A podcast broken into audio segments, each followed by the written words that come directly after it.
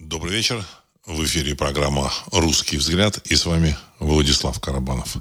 Сегодня 22 сентября 2023 года. Я вас приветствую в нашем эфире. Тема сегодняшнего выпуска – события и комментарии. Прошлое, настоящее, будущее. Э, пытаемся разобрать, э, что происходит не на внешней такой арене для публики, а что происходит за кулисами. И я хочу сказать, что событий в мире очень много. Последние два года они просто переполнены событиями. И каждое из этих событий, оно добавляет э, кусочек в, в, общее, в общее такое мозаичное панно в том, чтобы мы могли смоделировать то будущее, которое э, так или иначе готовится. Не факт, что все, все что готовят наши э, замечательные глобальные э, управляющие, оно реализуется. Но если мы понимаем их планы, видим их планы, мы понимаем, к чему они стремятся. Вот. Ну, последние там такие события в мире, опять же, мы рассматриваем это с точки зрения интересов русского народа, его настоящего и его будущего. Потому что очень многие люди путают интересы русского народа с интересами, там, в общем-то, так сказать, там, э, идеологии монархизма, идеологии э, там, право, православия, правоверия, вот, там, большевизма, сталинизма и так далее и тому подобное. Вот. Э, борьбы за, за экологию, борьбы там, значит, за э, всемирные права там э, различных гендеров. Ну, люди очень часто любят путать а, значит, вот эти вот ну, провозглашаемые какие-то, сказать, идеи с э, насущными, как бы реальными интересами народов. В том числе, в общем-то, в первую очередь русского народа. Потому что как раз вот все народы, э, которые живут на планете, ну не все, но большая часть народов, оно, оно, э, они в той или иной мере понимают свои интересы, у них в той или иной мере есть какая-то элита. А русский народ, он был э, на протяжении, там, в общем-то, так сказать, и, там, 19-20 веков и на, начала 21 века, он был в качестве объекта, которым пытались манипулировать различные силы, различные общем, манипуляторы, значит, начиная с манипуляторов э, в Романовской империи, потом, в общем-то, большевистские товарищи, э, вот, а за ними стояли немецкие там товарищи, за, за ними стояли там какие-то, в общем-то, масоны, иллюминаты, вот такие. До сих пор не, все, не все с этим понятно, хотя контуры, я так полагаю, мы на программе мы в программе «Русский взгляд» так обозначаем. На сайте Ариру тоже, в общем-то, эти контуры есть. Вы можете почитать. Особенно то, что касается немецких корней латышских стрелков. Это очень такой важный э, элемент э, прошлого э, большевистской России и большевистского Советского Союза. Люди там думают, что ну, большевизм, ну вот они хотели, но не, не получилось у них. На самом деле никто ничего там не хотел. Это была чистая демагогия, морковка, чтобы обмануть дурачков. Вот. А сейчас, к счастью, мне кажется, мир стал более прозрачен, более ясен, и многие э, события, которые происходят, они э, нам видны не с той подачи, которую там нам пытаются, в общем-то, преподнести, вот о том, что вот тут борьба происходит за свободу, демократию, вот, значит, против там авторитаризма, или борьба происходит, э, значит, эм, за все хорошее против всего плохого, мы понимаем, какие интересы здесь стоят. И вот последние события, которые произошли в мире, ну, которые нам, нам нужно рассмотреть, это события в Армении и события с поездкой э, с Генеральной Ассамблеей ООН, на которой там был, в общем-то, руководитель э, территории 404. Значит, не буду называть его фамилию, в общем-то, вы сами эту фамилию знаете. Вот она как бы не имеет такого принципиального значения. Вот. Э, не знаю даже, с чего начать, но я думаю, что сейчас мы так определимся. Пишите ваши вопросы, потому что я опираюсь на ваши вопросы в том, что, что, что, что мне должно быть понятно, что нужно прокомментировать, что является для, для, для нас с вами более важным или менее важным. На самом деле очень много деталей в тех или иных событиях. Ну, давайте начнем все-таки с замечательной Армении, э, что произошло в, в этих взаимоотношениях Армении и Азербайджана, я сразу хочу сказать, что и Армения, и Азербайджан в равной степени, и армяне, и азербайджанцы в, рав, в равной степени друзья русского народа. Ну, как друзья, вот как соседи, мы должны, в общем-то, к ним одинаково относиться. И мне кажется, что пытаться встать на чью-то сторону, это не совсем будет правильно. Ну вот. Еще там пару-тройку лет назад там были какие-то горячие головы, которые говорили, что ну, нужно тут вооружаться и значит, идти, так сказать, на помощь православным армянам или христианам-армянам. На самом деле а, армянская церковь, она не совсем даже как бы православная. Вот, и, мое отношение к православию вам известно. Вот. А, я считаю, что вся, вся эта христианская так сказать, э, теология, это все создано во времена Римской империи с целью манипулирования духовной жизнью э, новоявленных граждан сказать, или жителей Римской империи. Тогда вот был какой-то момент, когда всем жителям Римской империи дали гражданство. То есть оно не сразу так было, так сказать, вот, а, а потом, в общем, дали всем.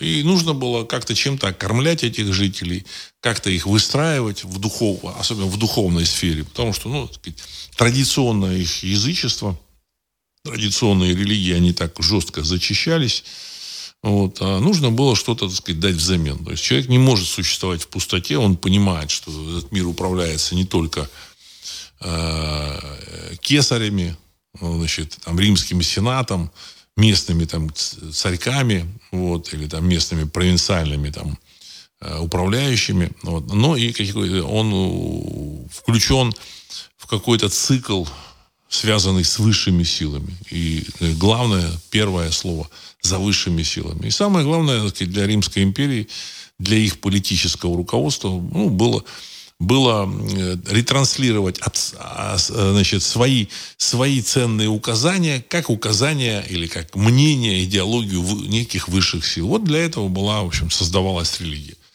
Тем не менее, я отношусь с пониманием к людям, которые исповедуют там, христианство, православие, там, в общем-то, вообще все религии. Вот. Это, их, это, лич, это их личное дело, это их право.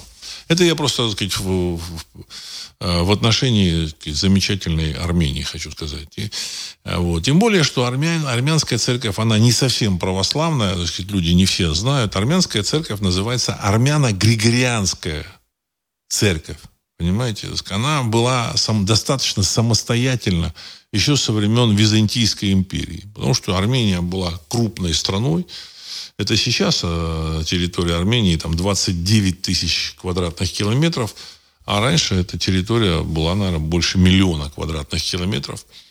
Границы армя, армянского государства, они, они выходили на Средиземное море.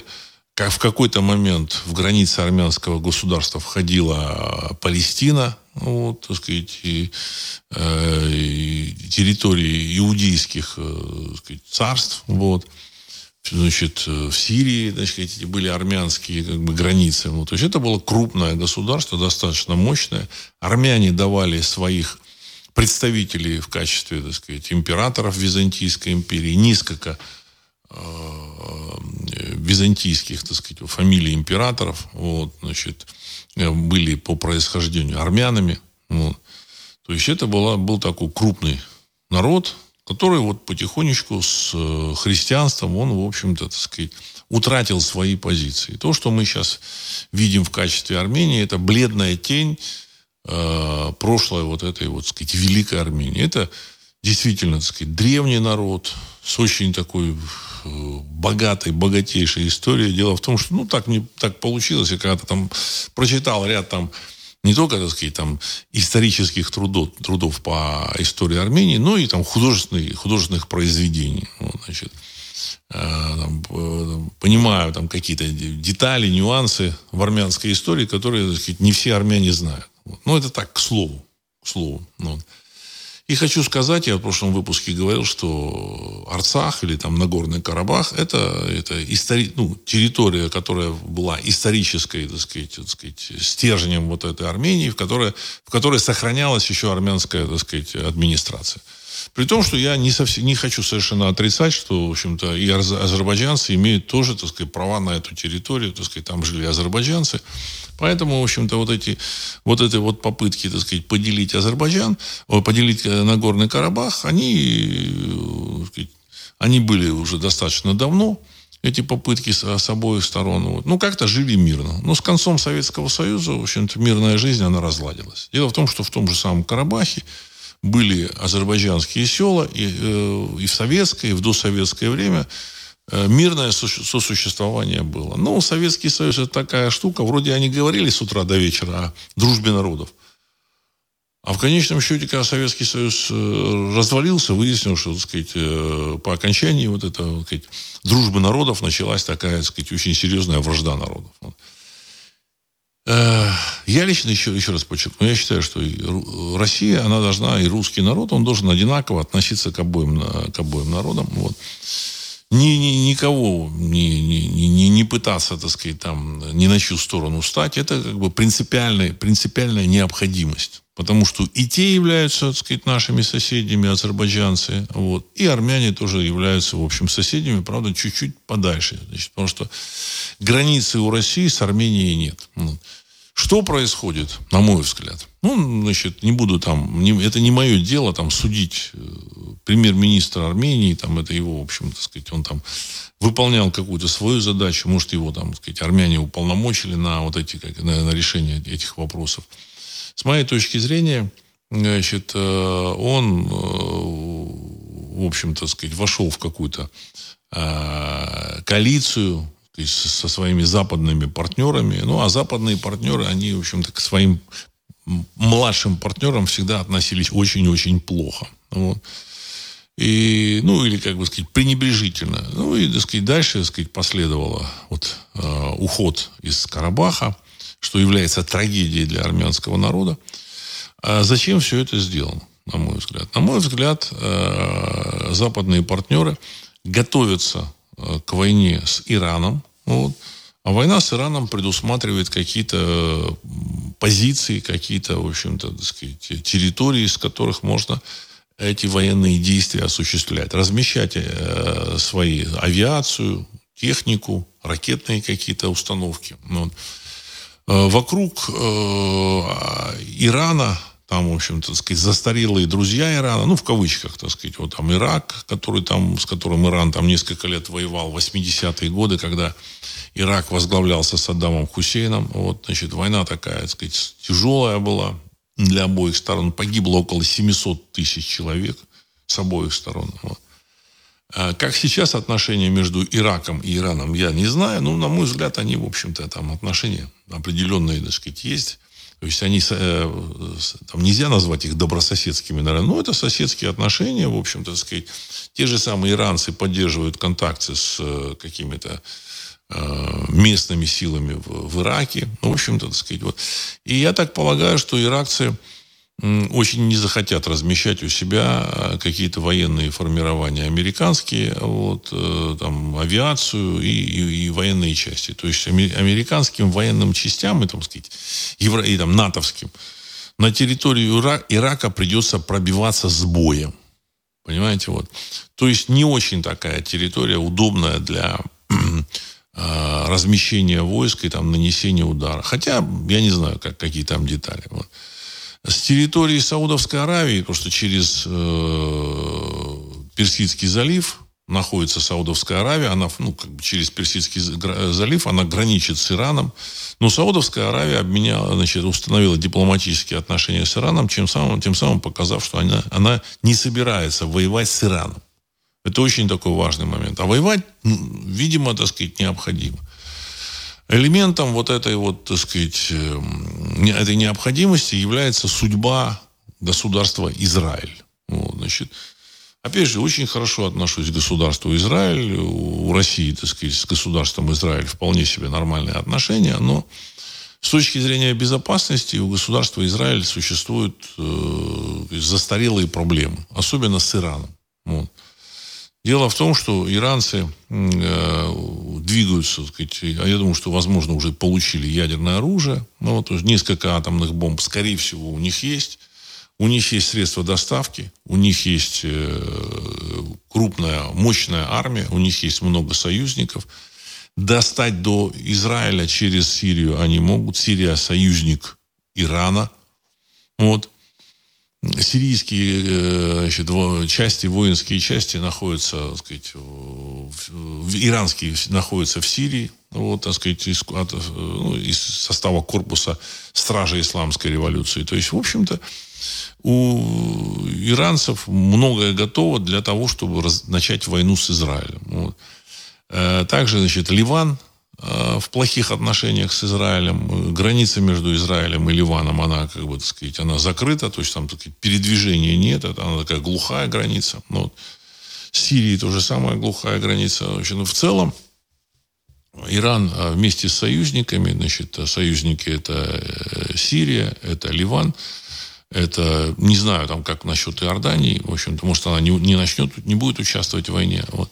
Вместе с этими странами, я так полагаю, что у иранцев, ну, будет там миллионов 120-130 э, населения. Ну, вот. И в целом э, их, их позиция, она достаточно перспективна. Вот. А, а из, Израилю и, и его союзникам, американским союзникам и вот натовск, НАТО, я думаю, что там, в общем-то, так сказать, там захочет включиться или там американцы заставят включиться, им нужны какие-то, в общем-то, плацдармы. И вот в качестве такого плацдарма, я так полагаю, они рассматривают и Армению. Для того, а для того, чтобы использовать в качестве плацдарма, нужно э, решить целый ряд вопросов с этой Арменией. Значит, это в первую очередь э, выбросить из Армении российские войска, базу в Гюмри.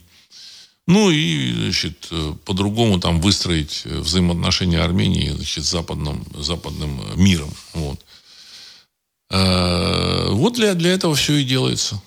При том, чтобы не, не рассорила, чтобы Армения не, рас, не, не ссорилась с, с Азербайджаном и с Турцией. Ну, в общем-то, их такой нейтралитет благожелательный по отношению к Армении, он, в общем-то, так сказать, как бы так рассматривается. Я так, я так думаю, что это именно так. Вот эти стратегии западные, они так решали. Да. Нужно, чтобы дружественный нейтралитет был, или просто нейтралитет со стороны Азербайджана, со стороны Турции, Э, значит, нужно, чтобы, так сказать, э, пусковые установки, войска и э, значит, эм, авиация размещалась, ну, размещалась на территории Армении. И для, для соблюдения всех этих вот параметров нужно значит, уйти из Карабаха и убрать российскую военную базу из Гюмри. Ну, в общем-то, мы находимся на этом пути. Я так полагаю, что уход российской базы из э, Армении, он, в общем, предрешен. Это ближайшие несколько месяцев. А дальше Армения, к сожалению, может быть оказана, может быть втянута в, в вообще ненужную совершенно ей войну с Ираном. А, не факт, что этот Иран они смогут победить. Не факт, что даже эта война начнется. Ну, потому что Иран это такой, это, это серьезный противник. Вот. И не факт, что в этой войне, даже если она начнется, Израиль там так или иначе сможет, сможет отстоять свою, свою, свое будущее. Вот. Израиль достаточно небольшое государство. Ну, вот. Но то, что иранцы э, в случае краха э, американского доллара и, соответственно, в общем, да, так сказать, американской крыши, они захотят разобраться с Израилем, тут ну, в общем, сомнений у меня в этом мало. Вот я думаю, что у израильтян тоже, в общем-то, сказать, мало сомнений. Не у обычного населения, а у политиков или там тех, кто выстраивает какие-то там какую-то стратегию, просматривает эту стратегию. Вот отсюда все события, которые произошли в замечательном государстве э, Армении. Вот. На мой взгляд, Россия должна дистанцироваться от всего этого. Русский народ при всем при том, в общем, да, сказать, должен от этого дистанцироваться – Потому что война на Ближнем Востоке – это не э, наша война. Понимаете? Не наша война. С другой стороны, э, Россия так или иначе получила военную помощь со стороны э, Ирана. Ну, я так полагаю, мне, я предполагаю там так. Значит, она получила вот эти беспилотники, там, э, «Шахид», который сейчас летает под названием э, Герань-2, кажется, так сказать. Вот. Может быть, э, вот эти шахиды уже, или Герани делаются уже в России, но саму технологию, само, так сказать, производство на, на, помогал налаживать, скорее всего, Иран. Возможно, Иран еще там, так сказать, кое-чем помог. Так это достаточно богатая страна, Э, задушить ее санкциями не удалось. Эта санкция, эта, эта страна торгует с тем же самым Китаем. И, Иран является таким основным поставщиком нефти, нефтегазового, нефть, ну, нефти, не, не нефтегазового, а углеводородного сырья, сырья в Китай. таким образом, Иран является, с одной стороны, союзником Китая, достаточно серьезный Китай союзник, он, в общем-то, не даст в обиду Иран в случае, в общем, каких-то, какого-то конфликта. Китай может включиться в защиту э, Ирана. И со стороны России Иран э, предполагает определенный нейтралитет. Даже более того, дружественный, дружественный нейтралитет. Почему? А потому что сейчас Э, э, движения э, торговых потоков из России в Россию идут через Иран. Ну, в общем-то, так сказать, налаживаются. Они нам налаживались, но уже налажено, насколько я, так сказать, уже читал, налажено, так сказать, из России через Иран, там, в Индию, в общем-то, к морю, к этим, так сказать, к теплым морям, в ту же самую там Европу, в ту же, в ту, в ту же самую Азию. В целом, это такой хороший торговый маршрут вот, который, в принципе, Россия уже, в общем-то, использует. То есть, сказать, есть маршрут Астрахань э, на пароме до там, и, иранского порта на э, Южном Каспии и дальше, значит, так сказать, до там, Персидского залива, там этот порт, кажется, у них называется Бандерабас, кажется, вот такой, так сказать, там серьезный порт. А строится железная дорога через Азербайджан. То есть вот таким образом, в общем-то, выстраивается, выстраивается э, э, вся схема. Вот. А поэтому Россия в этой войне против Ирана выступать не будет. Это, в общем-то, очевидно. Вот что я хотел сказать по поводу сказать, событий в Армении. Вот. Армяне, к сожалению, стали, мне кажется, материалом которые, так сказать, территори... у которых их территория, их государство просто используется в качестве э, элемента стратегии значит, будущей, будущей военной операции. Более того, значит, то, что армянские войска так сказать, участвуют в, в, сейчас в каких-то учениях совместно с американскими войсками, я так полагаю, очень сильно напрягло иранцев. Вот, очень сильно напрягло иранцев. И, в принципе, это, возможно, ставит под, под вопрос будущее Армении как государства. Очень серьезный вопрос. Э, если раньше там было какой-то ООН, вот, и все там показывали, ну, он не допустит, то сейчас он практически не существует. Никакого ООНа там, ну, существует какая-то мировая говорильня, на которую приезжают э, какие-то люди, выслушивают там обвинения друг друга. Вот. Этой говорильной больше, конечно, заправляют американцы, и поэтому, в общем-то, не, э, люди ехали в ООН за справедливостью. Если справедливости нет, то, понимаете, ООН не нужен, понимаете. Не нужно там ценные указания, которые там выдают в Вашингтоне через ООН. Абсолютно никому это не интересно. Поэтому само по себе, э, сама по себе вывеска ООН ничего не значит без справедливости.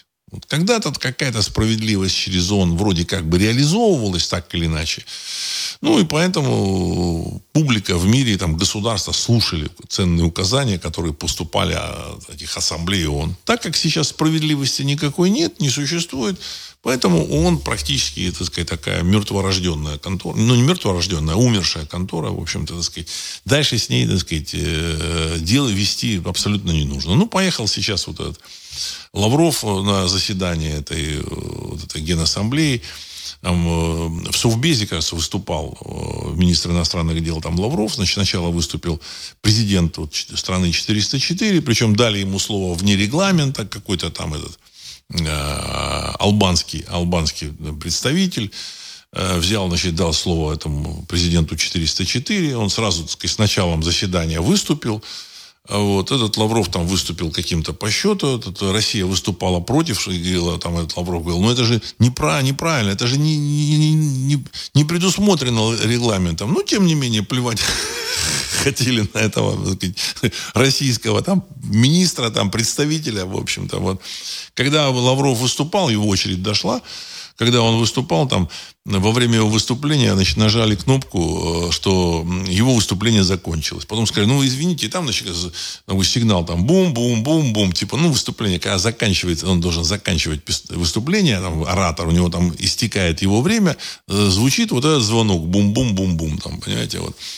У него он не исчерпал своего регламента, вот, но тем не менее они звонок включили, там прервали его. То есть это было такое, это было глумление над российской делегацией. Вот. Поэтому вся эта лавочка, которая глумится там над тех, кто там не согласен, так сказать, с мнением там заправил, это, э, значит, эта лавочка не нужна. То есть, в целом, все это поведение на Генассамблее он было похоже на поведение гопников, понимаете, ну, тех, кто заправляет. Также вот примерно там вели себя гопники, вот, значит, э, до революции. Вот. А потом, это, так сказать, э, значит, я еще раз напомню, откуда слово «гопник» произошло. вот. В Петербурге до революции создали э, городское общество презрения, ну, презрение помощи там бедным, бедным, вот. И, значит, там под, под это дело были для того, чтобы там где-то их размещать, этих вот бедных, вот. Под это было выделено какие-то здания. Вот. И вот люди, которые жили в этих зданиях, городское общество презрения означает, ну, сокращенно ГОП. И вот люди, которые жили в этих зданиях, они назывались гопники. Понимаете, да? Ну, вот. Э, их представление о каких-то правилах, регламентах, оно достаточно такое, в общем-то, вольное было. Вот. То, то же самое с этим ООН. Поэтому с ООН можно уже, в общем-то, сказать, завязывать. Вот. Э, с Арменией, я думаю, что мы этот вопрос решили. Вот. Теперь второй вопрос. А, ну, как бы мы перешли уже ко второму вопросу с э, Генассамблеи ООН. Там, значит, э, и на эту Генассамблею и попутно в Америку приезжал президент замечательной территории 404. Говорю без всякого сарказма, замечательная территория. Почему 404? Ну, там есть много неопределенностей, с моей точки, точки зрения. Вот. Вот. Сейчас идет борьба за эту определенность, поэтому, в общем-то, я не буду забегать вперед. Поэтому лучше называть 404. Он приезжал, приезжал туда этот президент, и выяснилось, что, оказывается, в Америке не ждут его. И, в общем, холодно его приняли. Вроде бы говорили о том, что Америка выделит э, государству 404 24 миллиарда долларов на, на продолжение там, боевых действий, на, на продолжение войны. А Байден сказал, что нет, вы знаете, мы выделим 300 миллионов долларов или 325 миллионов долларов. Значит, сумма примерно в 70 раз меньше, чем обещалось или, э, или что, чем обсуждалось. Вот. Я так полагаю, что э, часть американской элиты, она решила, что сказать, с этой войнушкой пора, в общем-то, сказать, закругляться. Никаких результатов они не добьются. Более того, чем дальше в лес, тем толще партизаны. Провал провал идет за провалом, и, в принципе, в общем-то, глобальная публика, она смотрит на, на, на, на действия американцев, потому что они, раз, они понимают, что общем, э, управляют все, всем этим балаганом, если можно так сказать, э, американцы. американцы. И они проигрывают в чистую. Просто в чистую. Потому что с утра до вечера имиджевые потери, ну, они настолько огромные, что, в принципе, так сказать, публика в мире начинает сомневаться, в общем-то, в военной мощи э, и НАТО, и американцев. Значит, э, дело в том, что это, ну, те, кто в России живет, они, в общем-то, не слышат, там, не слышат западную пропаганду, вот, так сказать, медиаресурсы, а там с утра до вечера повторялось, ну, сейчас вот Украина, сейчас, сейчас она вот, раскатает в блин российскую армию, вот мы, вот, так сказать, НАТО и США поставляют там столько-то танков таких, столько-то там танков таких, столько-то там, в общем-то, гаубиц М3, М177, а, М777, я прошу прощения, там, вот, столько-то там вот э, ракет «Скальп», э, ракет э, «Шторм Шэдоу», ну и так далее и тому подобное. Там списки этого вооружения на десятки миллиардов долларов. Такой помощи Америка и Европа, НАТО не оказывали никому в своей истории. Вот. Казалось, что им казалось, что они раскатают лапотную Россию в блин. Вот. Выяснилось, что раз Россия в блин не хочет раскатываться. Более того, в общем-то, она не хочет, так сказать, там, впадать там, в, в экономическую депрессию. При том, что в России не все, не все гладко. Я сразу хочу сказать. В России не все гладко. И армия не является там образцом современной армии ну, какая В принципе, так сказать, неплохо было, чтобы была. Вот. А у этой армии, в российской, есть куча там, сказать, определенных э, сложностей, есть недостатков, а, обусловленных значит, и, и ее историей, и ее, так сказать, настоящим, и там российской экономикой, и, и, и массой факторов, факторов. Но, тем не менее, Россия легко переориентировала свои, в общем-то, товарные потоки на восток. При том, что Запад продолжает покупать российскую, российский нефть, газ и нефтепродукты. То есть они как бы нефть не покупают, а вот про дистопливо и про там бензин, ну, разговоров не было.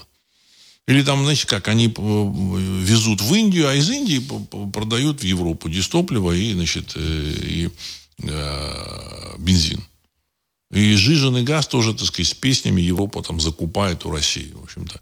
Россия сейчас запретила вывоз там, на время дистоплива. В Европе подскочила цена на дистопливо. То есть это, оказывается, это говорит о том, что э, связь у России, российского, так сказать, э, российских поставок энергоносителей и, значит, Европа, она при, самая, что ни на есть прямая. Ну, в целом европейская экономика э, терпит определенные сложности. Американцы тоже преддверии там своих сложностей. Вот, значит, там, про крах доллара они, конечно, не, не говорят и не будут говорить. Это однозначно. Всем должно быть понятно. Об этом не скажут никогда, ни в одном выпуске новостей. Только когда он случится, вам ну, публике сообщат. Знаете, так сказать, вот так случилось. Но они уже там готовятся. Например, там уже выступила пресс-секретарь Белого дома, вот эта вот девушка, ее там называют там домовенком, такая, в общем-то, так сказать, а, значит, э, такая афро- афроамериканка такая, вот. Значит, как ее я, я не помню фамилию, имя просто выскочило. Не, не пытаюсь, так сказать. Жан-Пьер, кажется, она, так сказать, вот как-то так ее зовут. Вот. Она, она сказала, что мы, в принципе, готовимся к шотдауну. Что такое шотдаун? А шотдаун это когда правительственным учреждениям перестанут выплачивать деньги. На секундочку. То есть они не говорят, что доллар там рухнет, но они скажут, что мы, в принципе, готовы к шотдауну. Что так? Почему шотдаун? Потому что э, может случиться, э, так сказать, э, клинч. Вот, клинч. Э, и в ситуации этого клинча ввести э, военную операцию значит, на территории 404, ну, такую, в общем, провальную, не, не имеет смысла. С провальным режимом. То есть режим, который там сейчас управляет Украиной, он абсолютно провальный. Он не пользуется никакой популярностью вообще ни, ни, ничем. В армию, вы знаете, как там забирают, все это видно, показано, так сказать, после того, как они положили несколько сот тысяч – в общем-то, желающих воевать, я так полагаю, нет. Поляки, которых там отправляют воевать в качестве наемников, тоже платят им деньги, поляки воевать не хотят. Я тут э, некоторую информацию, так сказать, слышал о том, что поляки, как только попадают на передовую, начинают они петлять. петлять, так сказать. Причем, так сказать, польский такой термин, так сказать, спетлял свидлял, так сказать, свалил с передовой, там, ну, заболел, там что-то заболело, там, попало что-то якобы, понимаете, так сказать, вот. Значит, э, просто для того, чтобы э, не быть уничтоженным. То есть, в целом, понятно, что как только в Америке начнутся свои проблемы, вся эта, в общем-то, линия фронта на территории 404 схлопнется – и российская армия дойдет до западной границы, как, в общем-то, и предполагалось. Вот. И население будет встречать с песнями. С песнями, с флажками, э, радоваться, значит, и, прыгать, и прыгать, значит, на, улицах от радости вот, и от счастья. Потому что им там уже просто надоело все это. Вот. И поэтому я так полагаю, что те же самые замечательные э, американские э, вот эти рулевые, они решили делать, что нужно сворачивать. Вот. Опять же, не факт, что глобальные игроки хотят сворачивать. Вообще, я несколько раз говорил, что глобальные игроки, возможно, они вообще, так сказать, оставили Америку и сказали, ребята, вы тут сами разбирайтесь, а мы тут уже уехали. Вот, есть так, так, так вот, ну, меня спрашивали, а как вы думаете, Владислав, куда переместятся глобальные игроки? И есть такое ощущение, что глобальные игроки начинают перемещаться в Индию вот как ни странно, в Индию. Ну, почему странно? Это крупная страна с населением 1,4 миллиарда человек. Активные люди, солнышко, есть там продовольствие, еды хват, хватает на всех. Э, древняя, богатая культура. Ну, все можно наладить. Я говорил в прошлом выпуске о том, что на сегодняшний день эконом... Э, технологии такие, а самое главное, передача информации, что наладить ну, практически все. Не все, конечно, но практически все можно в любой точке планеты. Вот я вчера обсуждал, можно ли наладить в Папуа-Новой Гвинее производство автомобилей современных. Да, можно. Да, можно. Приедут люди, соберут э, автоматическую линию, в общем-то, так сказать, там же где-нибудь построят завод, э, металлургический тоже, который там будет полуавтоматическим, и все. И в Папуа Новой Гвинее вот эти, в общем-то, местные, так сказать, папуасы будут следить за тем, чтобы, в общем-то, рубильник был включен вверх. Вот, если, значит, там какая-то авария, ну, рубильник вниз, и все. Их работа, она только в этом заключается. А управлять этим, так сказать, заводом могут там люди из любой точки планеты. Или там буквально 5-6 человек, которые там нужны, их могут перевести, поселить в шикарные виллы, и они с удовольствием переедут и будут производить все в Папуа Новой Гвинеи. А тем более в Индии. Есть и толковое население, значит, э, программистов там, ну, они, может быть, не совсем там эм, тщательно все это делают, и гладко там программное э, программирование, программное обеспечение индийские программисты делают. Но, тем не менее, делают, и все у них получается. Вот. У них есть автомобильная промышленность, и ракетная, так сказать, промышленность, и, и куча всего, всего они производят. Электронику они производят, все они могут производить. Причем очень, очень и очень дешево. Вот. Таким образом, э, те же, тем же самым э, американцам, в общем-то, от, открылось, что нужно э, сказать, закругляться э, на территории 404. Э, еще, так сказать, они же решают не только вопросы там, э, с тем, что вам будет происходить там на территории 404 с Россией. У них вопросы вот с, с Ираном, поддержка, так сказать, войны, так сказать, Израиля с, Ираном, с Ираном, вероятной войны. Дай бог, чтобы этой войны никакой не было, чтобы, в общем-то, как-то там они разрулили. Дальше, так сказать, как, как, какие-то противостояния с Китаем. Нужно не просто против, противостоять с Китаем, нужно же поддержать своих союзников, вот этих самых там Южную Корею и Японию. Там еще куча союзников, понимаете, так сказать. Вот. Ну, сам главный Южная Корея и Япония. А там рядом еще их, их это Гавайские острова, на которых э, какая-то американская элитка там планирует отсидеться. Вот. Значит, в этой ситуации, возможно, они, они там, у себя между собой обсуждают, что нужно закругляться э, с, с, с этой операцией на территории 404. Операция, она, еще раз напомню, вот зачем она была нужна. Значит, конечно, они надеялись э, разгромить Россию, если удастся, конечно. Вот. Они не, не, не вполне верили в это, не вполне. Если бы они в это верили, там, так сказать, на территории 404 был президент все-таки не бывший это, э, комик, понимаете? И в США был бы не вот этот вот непонятный то ли Байден, то ли хрен знает кто, в общем, так сказать, человек, не, пом, не помнящий, кто он, что он, когда он родился вообще, как он прожил жизнь. Вот. Значит, там были бы серьезные люди. А так как они не верили в это, то есть они значит, поставили значит, на Украине вот этого Э, бывшего комика. А в США э, вот этого, в общем-то, так сказать, человек, который там не помнит, э, кто он и что он. Вот, ну, не совсем, в общем, здоров. Для того, чтобы в случае чего спихнуть на них. Вот. Первый этап э, спихивания на замечательного вот этого, так сказать, комика, он уже пошел. Вот. А, значит, человек, я думаю, что он понял, вот этот э, украинский президент, куда, откуда, откуда ветер дует и куда. Но сейчас еще у него есть какое-то окружение, скоро начнут разбегаться. Вот. Что там будет и как, а что там предлагают американцы, мы не знаем. Ну и плюс у американцев, возможно, там есть желание запустить новый, новый этап э, всемирного карантина. Не факт, что у них получится. Ой, далеко не факт. Вот в целом вот картина мира.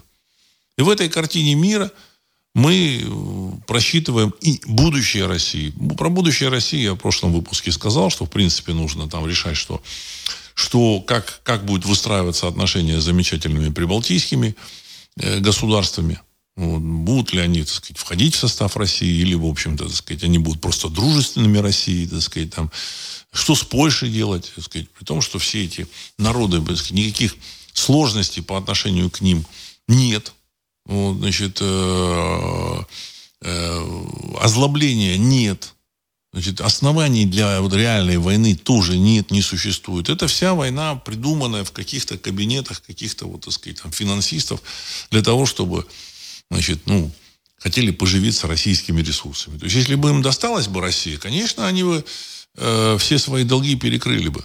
Сказали, так, сколько мы должны? 10 триллионов долларов.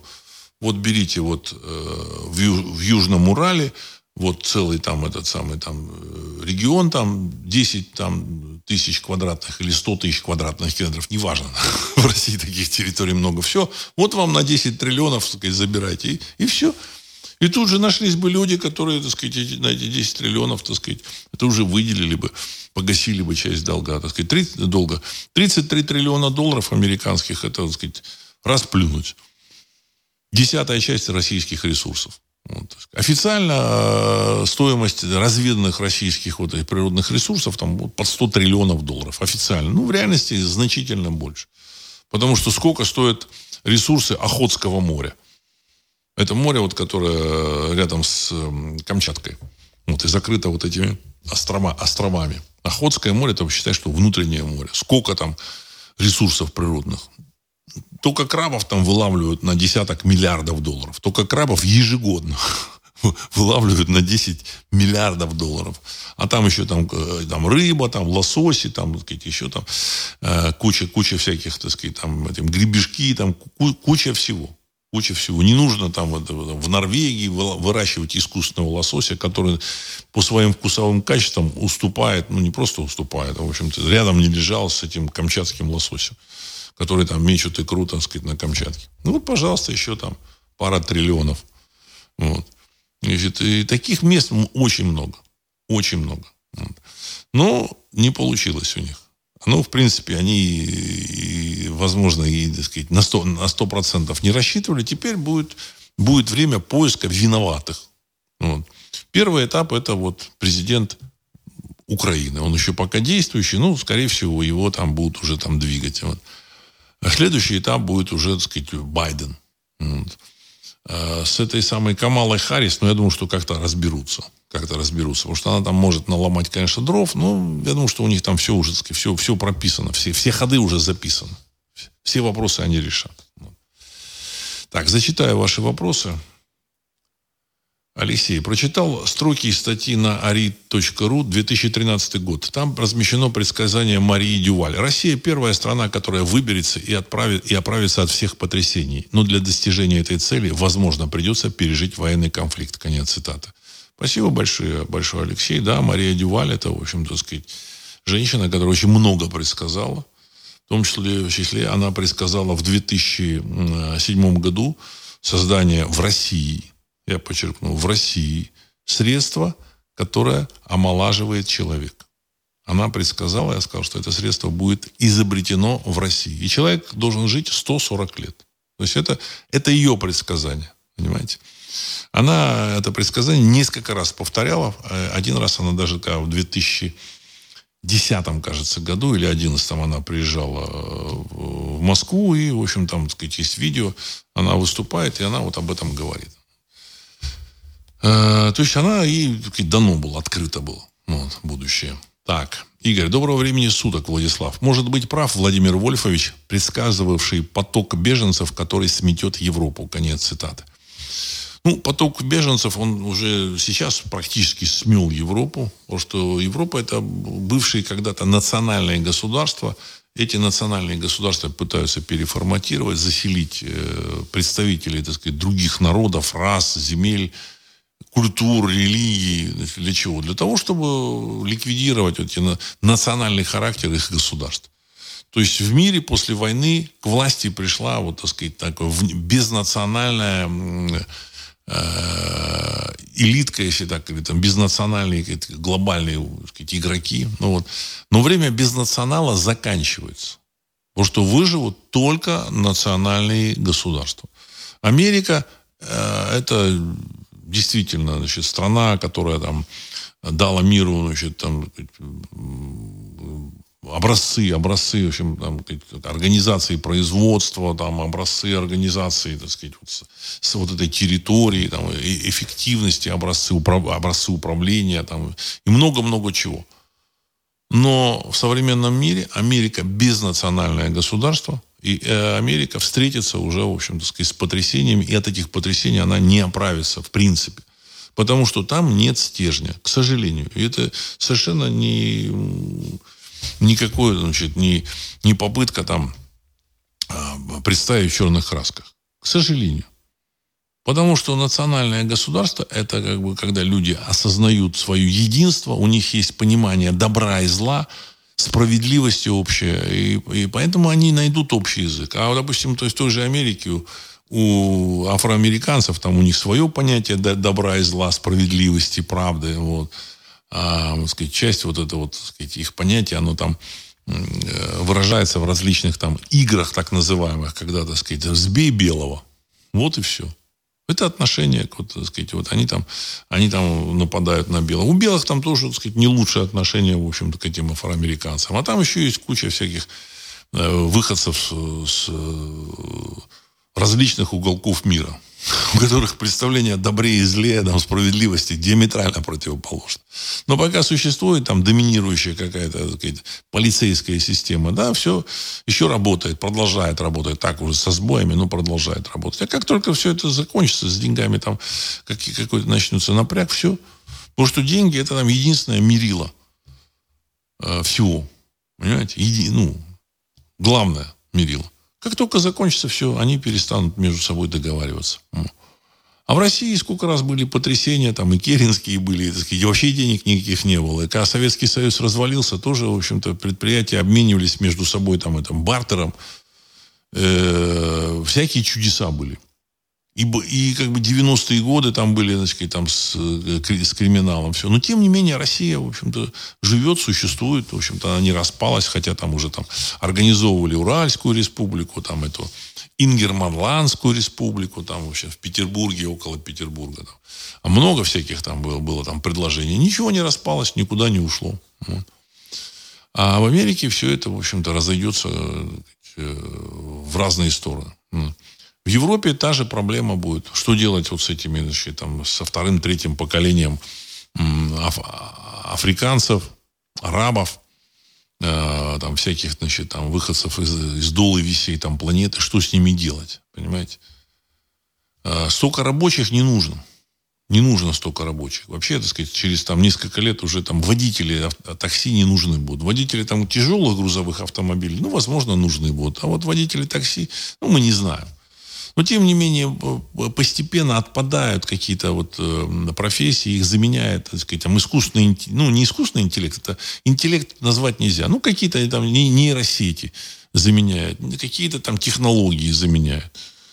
Уже вот я говорил, что там вот на, на фабрике в Сингапуре там 12 человек производят там 10 э, или 30 миллионов этих э, пылесосов Dyson. Э, значит, те же самые авто, эм, роботизированные автозаводы, они уже существуют. Тоже Volkswagen, он мог прекрасно запустить роботизированные заводы, но и Mercedes. Но правительство Германии сказало, ну не нужно, не нужно. Нужно, чтобы вы давали кому-то работу. То есть на, на сегодняшний день даже вот эти машины, они могут производиться роботизированными комплексами. Есть куча видео, как там собирают эти вот э, кузова этих автомобилей, роботы. Да, там рабочие нужны, но, в общем-то, так сказать, их можно в значительной степени заменить. Поэтому все эти вот переселенцы, они вообще не нужны. Вообще не нужны. Как Европа будет выбираться из этого, не знаю, посмотрим. Вот. Поэтому, так сказать, то, что уже там Европу снесли эти беженцы, ну, это уже факт. Плюс еще беженцы с территории 404. Ну, правда, их не так много. Вот. Но, тем не менее, все равно, так сказать, чужие, приезжие люди, сказать, с другой культурой, с другой э, историей, с другими традициями, с, другими, с другим пониманием, там, в общем, что, что делать и как. Вот. А, Аполлон, добрый вечер, Владислав. Сегодня с территории 404 был нанесен ракетный удар по штабу Черноморского флота. Есть жертвы. Очередная красная линия успешно пройдена. Будет ли ответка или снова утрутся и проглотят? Конец цитаты. Ну, вопрос, в общем-то, закономерный. Но на самом деле А территория э, Крыма, а, так сказать, удар был нанесен на Крым, по Крыму, он, она как бы вот западниками не считается российской. Вот, значит, ну, дальше эти красные линии давно уже пройдены. Вот. Я так полагаю, что вот э, какие-то силы там, так сказать, на Западе, они хотят вывести Россию на, какое, на какое-то действие по отношению там, к тому же Западу, для того, чтобы, так сказать, иметь основания там, еще ужесточить какие-то значит, там, санкции или там, э, включить в эту войну еще кого-то, не знаю. Я так полагаю, что ну, ну нанесли удар, ну, ну что делать? Ну, погиб один человек. Это, так сказать, это плохо. Плохо. Это говорит просто, просто только о том, что у России еще ПВО не до конца отшлифовано. Хотя, по, по данным, из, э, сбили 5 ракет. То есть летело 6 ракет, одна долетела до цели. 5 ракет сбили. Каждая ракета стоит 2,5 миллиона евро. Вот это скальп или Storm Shadow. То есть, вот, ну, значит, э, на 12, 12,5 миллионов долларов, так сказать, ракет сбили. Ну, в следующий раз собьют все ракеты. Значит, э, печальный факт, печальный. Но преувеличивать э, значение этого я бы не стал. Не стал. Неприятно, конечно, то, что по Крыму бьют, то, что Крым является э, территорией, сказать, на которой опасно находиться. Вот поэтому, в общем-то, отдыхающие там в этом году там не, не, так, не, не так массово туда поехали. Но, тем не менее, я думаю, что все будет нормально. Мы уже сейчас находимся наблюдаем завершение всей этой, так сказать, э, бодяги. Хотел сказать спецоперации, на самом деле бодяги, понимаете? Ну, что, чего и как происходит, где там они договариваются, торгуются, я не знаю. Есть ощущение, что где-то за кулисами они там доторговались до того, что, в общем-то, эти э, прекращают там поддержку, поддержку территории 404, и Россия, так сказать, включается в борьбу с очередным волшебным вирусом. Потому что тут уже говорят про какой-то масочный режим, еще про какую-то вот эту хрень. Но я думаю, что они могут, россияне, так сказать, согласиться с чем угодно, но никто там ничего уже, так сказать, выполнять не будет. Все, поезд ушел. Второй раз вот эту, в общем-то, э, постановку уже сказать, не сделать. А, Перовец. Здравия, Владислав Александрович. А как вы считаете, господин Зеленский и компания понимают, что они могут быть уничтожены? Или надеются потом спрятаться на земном шарике от ответственности и дожить до старости? Конец цитаты. Уважаемый Перовец, ну как вы считаете, вот, сказать, человек, э, там вот э, там, э, управление вот этого, этим государством 404, человек тяжелый, тяжел, находится в тяжелой зависимости от всяких веществ, руководитель. Вот реально в тяжелой зависимости. То есть он уже не может контролировать себя, он ездит, там, шмыгает носом, там, видно по глазам, там, видно по его поведению все, так сказать. Почему такого человека выбрали? А потому что ему можно э, пообещать и внушить все, что угодно.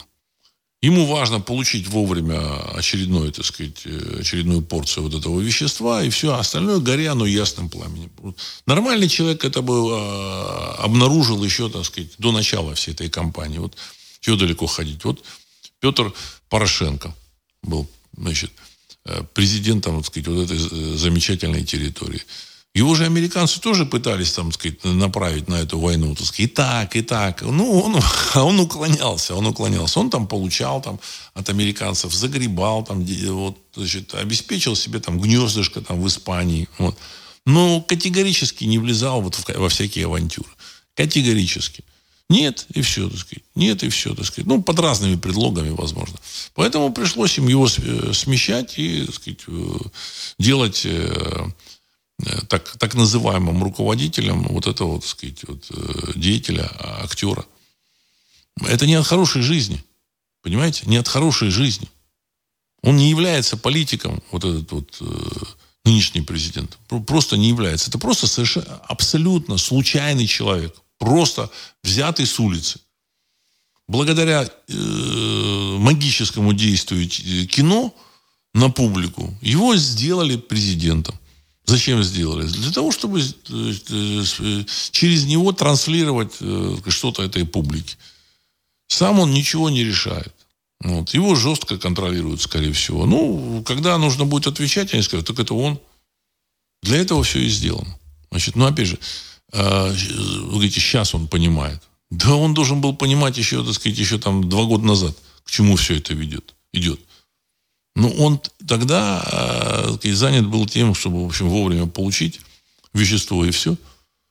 Его окружение, оно сейчас будет разбегаться потихонечку, а может даже не потихонечку. Мы, вы, вы увидите. Вы увидите. Вот.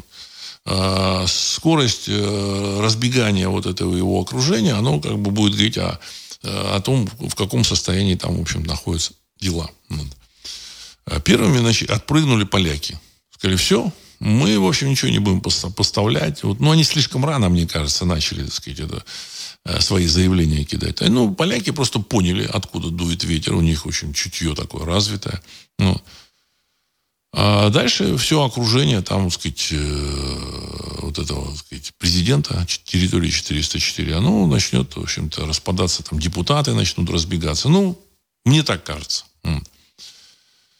Э, вот как они побегут, э, важно вот в этот момент, чтобы Россия не, теряла времени и продвигала свои войска к западной границе. Это вот важно.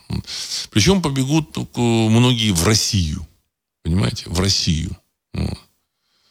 И предложат свои услуги. Уже сейчас, я так понял, предлагают свои услуги. Так. Э, Ник Ас. Да, все это хорошо, только эти ресурсы не принадлежат нам. То есть, ну, вот вы говорите о том, что вот у России там ресурсы не принадлежат нам. Ну, я с вами согласен. Но что-то, что-то, какие-то крошки перепадают. какие-то крошки, крошки перепадают, понимаете? В 90-е годы даже этих крох не перепадало. Вспомните, если кто-то помнит 90-е годы, добывали нефть и газа примерно столько же, ну, чуть, может, чуть поменьше. Ничего не перепадало. Все выкачивалось, все деньги выкачивались туда. А экономика России, она была достаточно серьезная. Она выросла, конечно, сейчас, но тем не менее. Причем не давали не работать, ничего. Так сказать. Вот. Страна потихонечку, так сказать, скатывалась, я не знаю, там, просто в дно. Понимаете? В дно уже. Уже дно пробивала. Вот экономика России. Поэтому крошки какие-то попадают, причем, так сказать, э, кремлевским товарищам нужно все равно опираться на кого-то, поэтому приходится опираться на, на россиян. И отсюда, в общем-то, вот эти вот, так сказать, э, сказать желания поделиться. Вот. Не, не такое, что это желание, знаете, как бы, так сказать, у них там природное оно, а, а просто понимание необходимости. Ну, делятся они тоже вяло, очень, очень вяло. Вот. Поэтому публика уже так начинает беспокоиться, говорит, мало, мало. Вы обратите внимание. Выступают уже там эти самые, говорят, а почему доллар-то по 100? А с какой стати? А где деньги? А где деньги? И там уже на, на высших уровнях уже начали об этом говорить, и тут, значит, они, так сказать, забегали, задергались. Вот. Поэтому деньги будут, не переживать.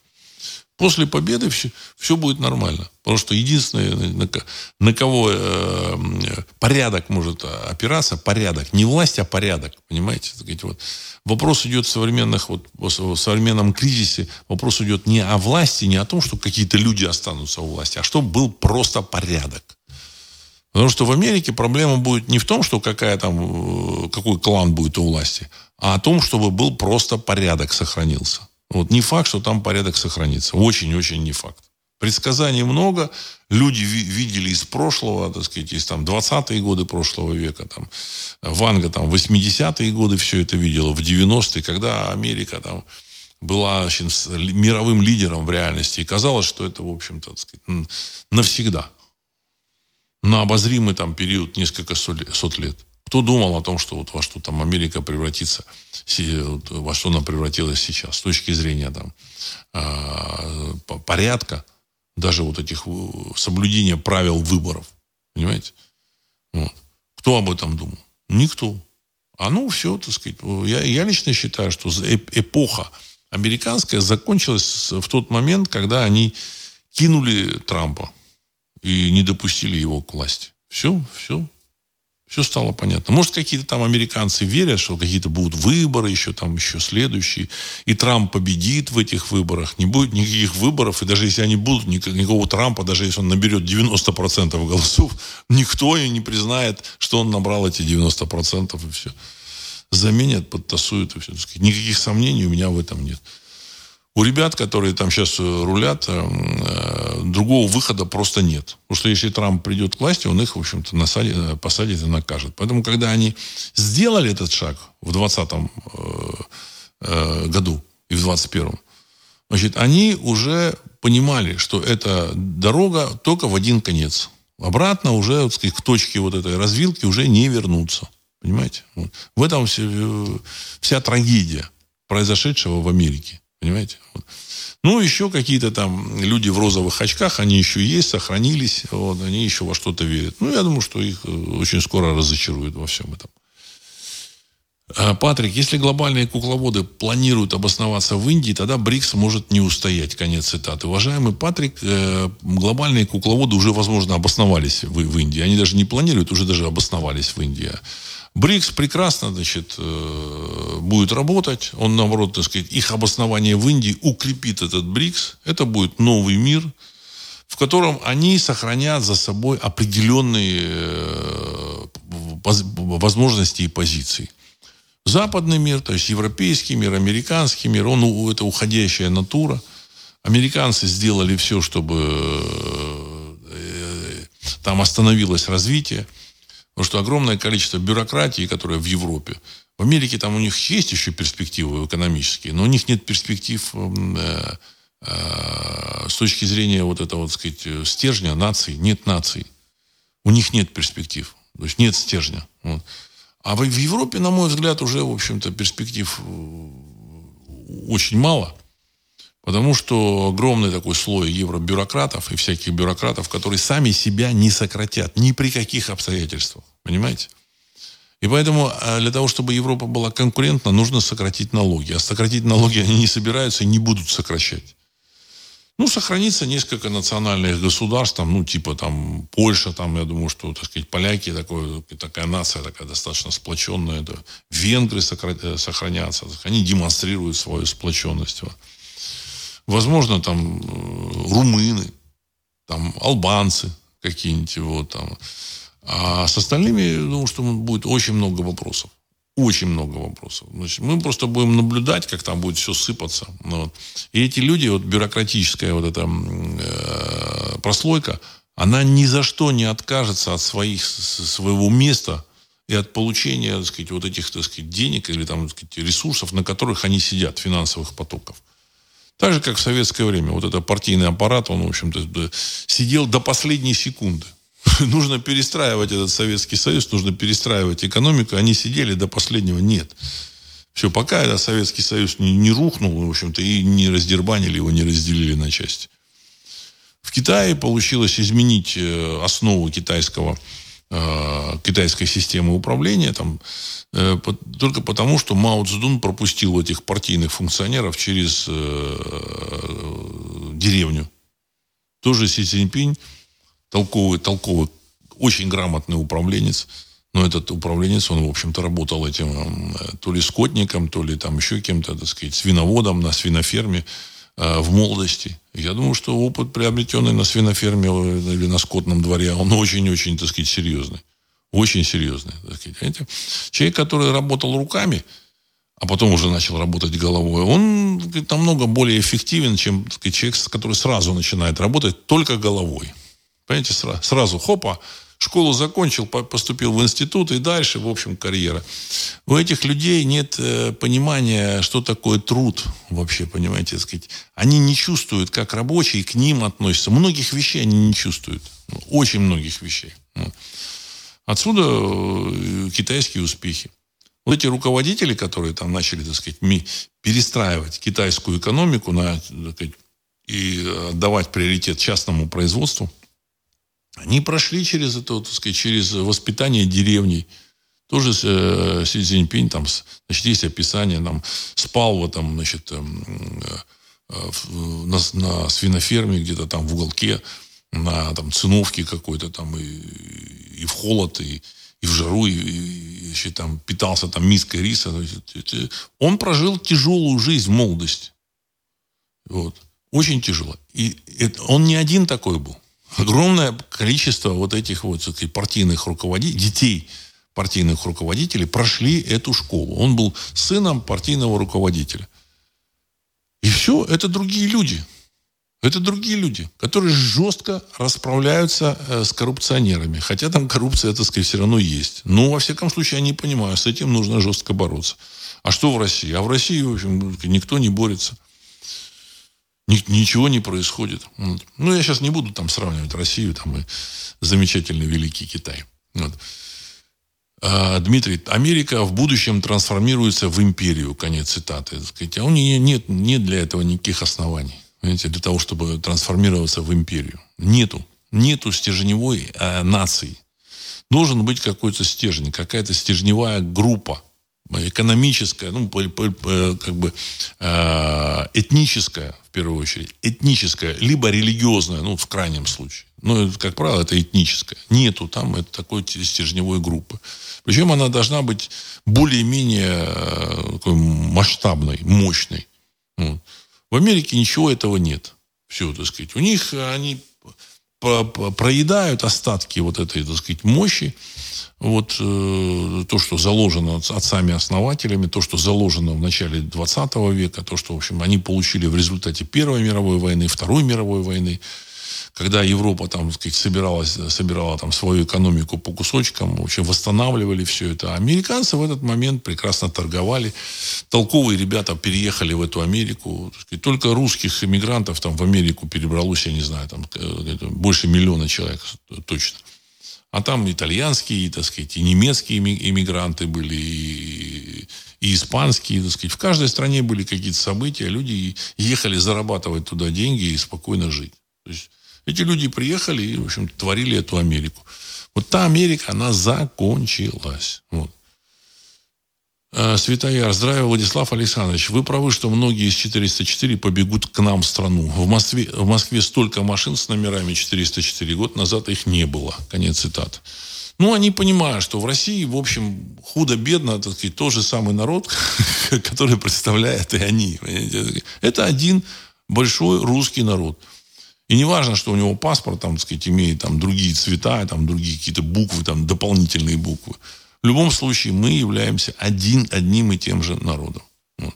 Более того, вот тут мне прислали э, значит, ссылку на историю там, э, галицийского там, одного так сказать, э, э, просветителя значит, э, конца 19-го, начала 20 века. Не, не начало 20 века. Значит, он во второй половине 19 века жил, там издавал там э, газету.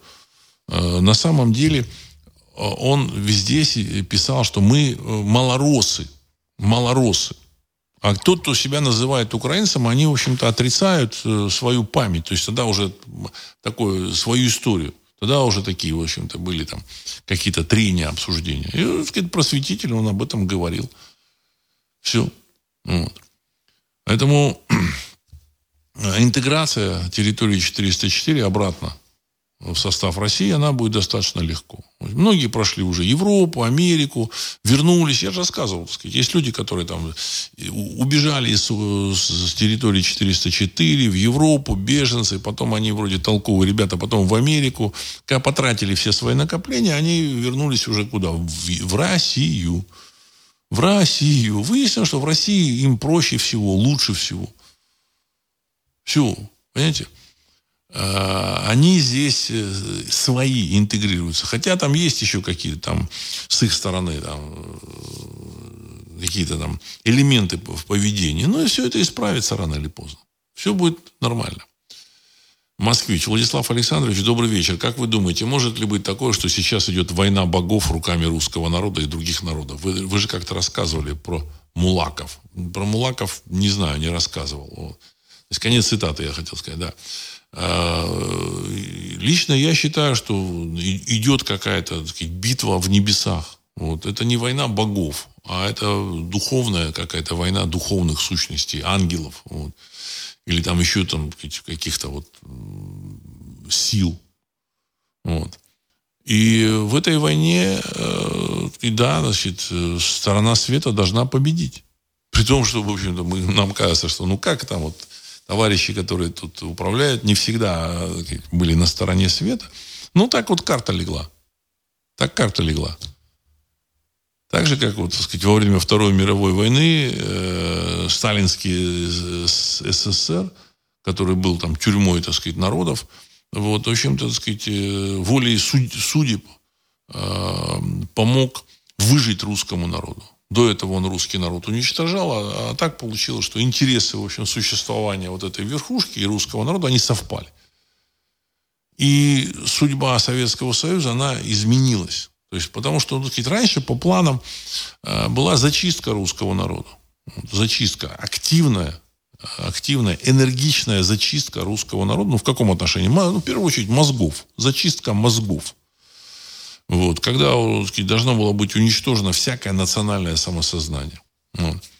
А во время войны, после войны другие люди пришли, в общем-то, так сказать, в структуры власти, средний уровень, с опытом войны. войны вот. Э, люди, причем, которые во время войны стали верующими, которые поняли, что существуют высшие силы. Поэтому пришлось советской власти, так сказать, и церковь разрешать, лояльнее к ней относиться. Не то, чтобы разрешили, но лояльнее относиться к ней. И много чего поменялось. Хотя программа на э, форматирование русского народа, зачистку в русском народе национального самосознания, она сохранялась Поэтому всякие там писатели, так сказать, вот, разрешены были не национальные писатели, а писатели-деревенщики. То есть и объяснение, я читал объяснение. Ну, вы знаете, вот, ну, что такое этнос, этничность, вот это национальность? Ну, это такое деревенское понятие. Вот эти вот деревенщики, они там ностальгируют по деревне, вот всякие там Распутин там носталь, ностальгирует, еще кто-то. Ну, вот им можно, да, это все прошлое, прошлое. А сейчас у нас будущее советский народ. Советского народа уже, так сказать, 30 э, с лишним лет нет, а русский народ, в общем, остался, как ни странно, да, так сказать, вот. Э, правда, этих ребят никто не наказал, ну вот. но тем не менее, вот факт остается фактом. Программа форматирования, она продолжалась, ну, в такой мягкой форме мягкая, так сказать, борьба за э, э, право русского народа на существование, на, на, на свою собственную культуру, русскую культуру, она, в общем, была, велась, она велась в 60-е годы, в 70-е, 80-е, то есть вот внутри вот этой советской системы, она, тем не менее, велась, эта борьба. И благодаря этой борьбе, вот этих ну, небольшому количеству вот этих людей, достаточно идейных, патриотов, э, сейчас русское движение, оно, в общем-то, так сказать, оно существует. Оно, так сказать, сохранили, вот они как бы, вот они держали там, ошибались во многом, в общем-то, так сказать, эм, э, исповедовали, так сказать, тупиковые совершенно взгляды. Но они держали вот этот факел, факел – русского национального самосознания. Они донесли до 90-х годов, 90-е пронесли. И благодаря этому, э, в общем, сегодня русское национальное самосознание, опираясь, в общем-то, на этот, вот, э, вот эту иску, оно, в общем-то, исправило вот эти ошибки, их, так сказать, осознало. И это в том числе и при участии э, АРИРУ, и программы «Русский взгляд», я думаю, что русское национальное самосознание сейчас достигло определенного, в общем-то, так сказать, э, успеха. Успеха. Выстроила, во всяком случае, какая-то часть людей, она выстроила идеологию этого самосознания. В общем-то, нет шовинизма в русском вот этом э, дискурсе национальном. Раньше он был антисемитизм, шовинизм, имперство когда, так сказать, да, нам нужно там мочить э, ноги в Индийском океане. Жириновский пришел, так сказать, на первые выборы в Государственную Думу с каким лозунгом? Мочить ноги, сапоги в Индийском океане. Все собрался. А сейчас, благодаря, в общем-то, нашей общей работе, понимание, что это не является, так сказать, задачей национального самосознания. Национальное самосознание – это сохранение и упрочение позиций русского народа на своей земле, чтобы он мог передать свою, сказать, свою связь с высшим миром. И, в общем-то, и самое главное, связь с высшим миром. Несмотря на то, что вот это э, православие, правоверие, а, значит, э, римское, византийское, оно как бы существует, а пытаются выдать за духовные основы русского народа, на самом деле э, масса русских людей, истинных патриотов, оно понимает, что не в этом, в общем-то, правда, не в этом. Что духовный, духовная как бы стержень русского народа, он, в общем-то, в другом, другом, вот, к обращению к своей истории, к обращению к, своей, к, к правде. Вот. Еще, конечно, много работы предстоит на этом пути, но я думаю, что этот путь э, мы, мы вместе на этом пути мы движемся. Вот. И в скором времени, я думаю, что мы сможем помочь, помочь, я так, я так считаю, помочь выстроить идеологию правильно. Потому что Ари.ру и программа «Русский взгляд» – это идеологический, э, не идеологический, просветительский ресурс. Наша задача – идеология. Чтобы не было ошибок. Понимаете, вот. Не было ошибок. Чтобы какие-то вот эти ура, там всякие патриоты, как их сейчас называют, турбопатриоты. Турбопатриоты. Чтобы эти турбопатриоты опять не, на, не наломали дров э, в нашей много, многострадальной России. И а если, так сказать, вот без этого, без турбопатриотизма спокойно подходить, в общем-то, не мешать людям жить, развиваться, я думаю, что все будет хорошо. У нас очень крепкий народ, очень толковый, прошедший огонь, воду и медные трубы. Если ему не мешать, он отстроит э, действительно самую такую, в общем, э, технологически развитую страну, Э, самую прогрессивную, самую мощную и так далее и тому подобное. И все будут тянуться и смотреть, и брать, брать с нас пример. Но мы сами тоже, в свою очередь, тоже должны учиться у других народов и на ошибках других народов. Важно, так сказать, учиться на ошибках, не допускать ошибок. Так, э, ну, тут еще много вопросов. Вот там... Э, Милош э, пишет, здравствуйте, Владислав Александрович, в России очень сложная ситуация с миграцией из Средней Азии. Этих людей вооружают и могут направить против коренного населения. Какая перспектива с этим вопросом, на ваш взгляд? С уважением, конец цитаты. Много раз еще в свое время, там, когда была волна борьбы с этими мигрантами, говорил, что не с мигрантами нужно бороться со Средней Азией, а с тем чиновничеством, которые сознательно создают каналы э, завоза вот этих мигрантов. Эти люди приезжают сюда заработать. Возможно, мы можем создать условия для того, чтобы они заработали и обратно вернулись к, к себе, так сказать, на родину. Есть механизмы для этого, есть системы, значит, там, как бы, регистрации, там, э, проживания в каких-то там, так сказать, э, на каких-то территориях. Вот. Все существует. В Японии, пожалуйста, поучитесь у Японии, там, заключил договор, приехал в Японию, вот, так сказать, и Полгода поработала обратно. Они виноваты не они. Это вот нужно четко помнить. И мне кажется, так сказать, люди это уже понимают. То есть перестали бороться с этими вот, так сказать, мигрантами со Средней Азии. Виноваты те предатели, ну, либо, так сказать, не очень умные чиновники, которые, так сказать, там начинают завозить под э, предлогом нехватки рабочей силы. Что значит, под, если не хватает рабочей силы, что мы свою землю должны отдать кому-то?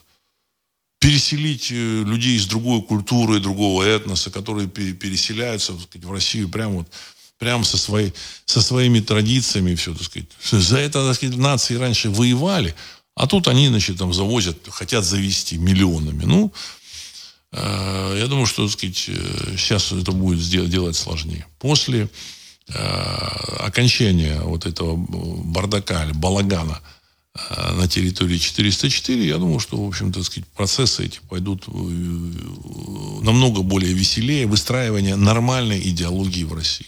С тем, чтобы никто, никакие, так сказать, вот народы здесь тоже не, не были обижены. Мое мнение такое. Обижать никого не нужно. Вот. Но и с другой стороны, это не значит, что, так сказать, за счет русского народа тут, в общем-то, так сказать, э, давать давать там какие-то преференции каким-то другим народам. Не нужно. Не нужно. Я думаю, что все будет нормально. Все, все будет хорошо, все впереди. И на этом я хочу завершить сегодняшний выпуск. С вами был Владислав Карабанов. Программа «Русский взгляд». Через несколько секунд композиция «Могучий прилив». Всего доброго.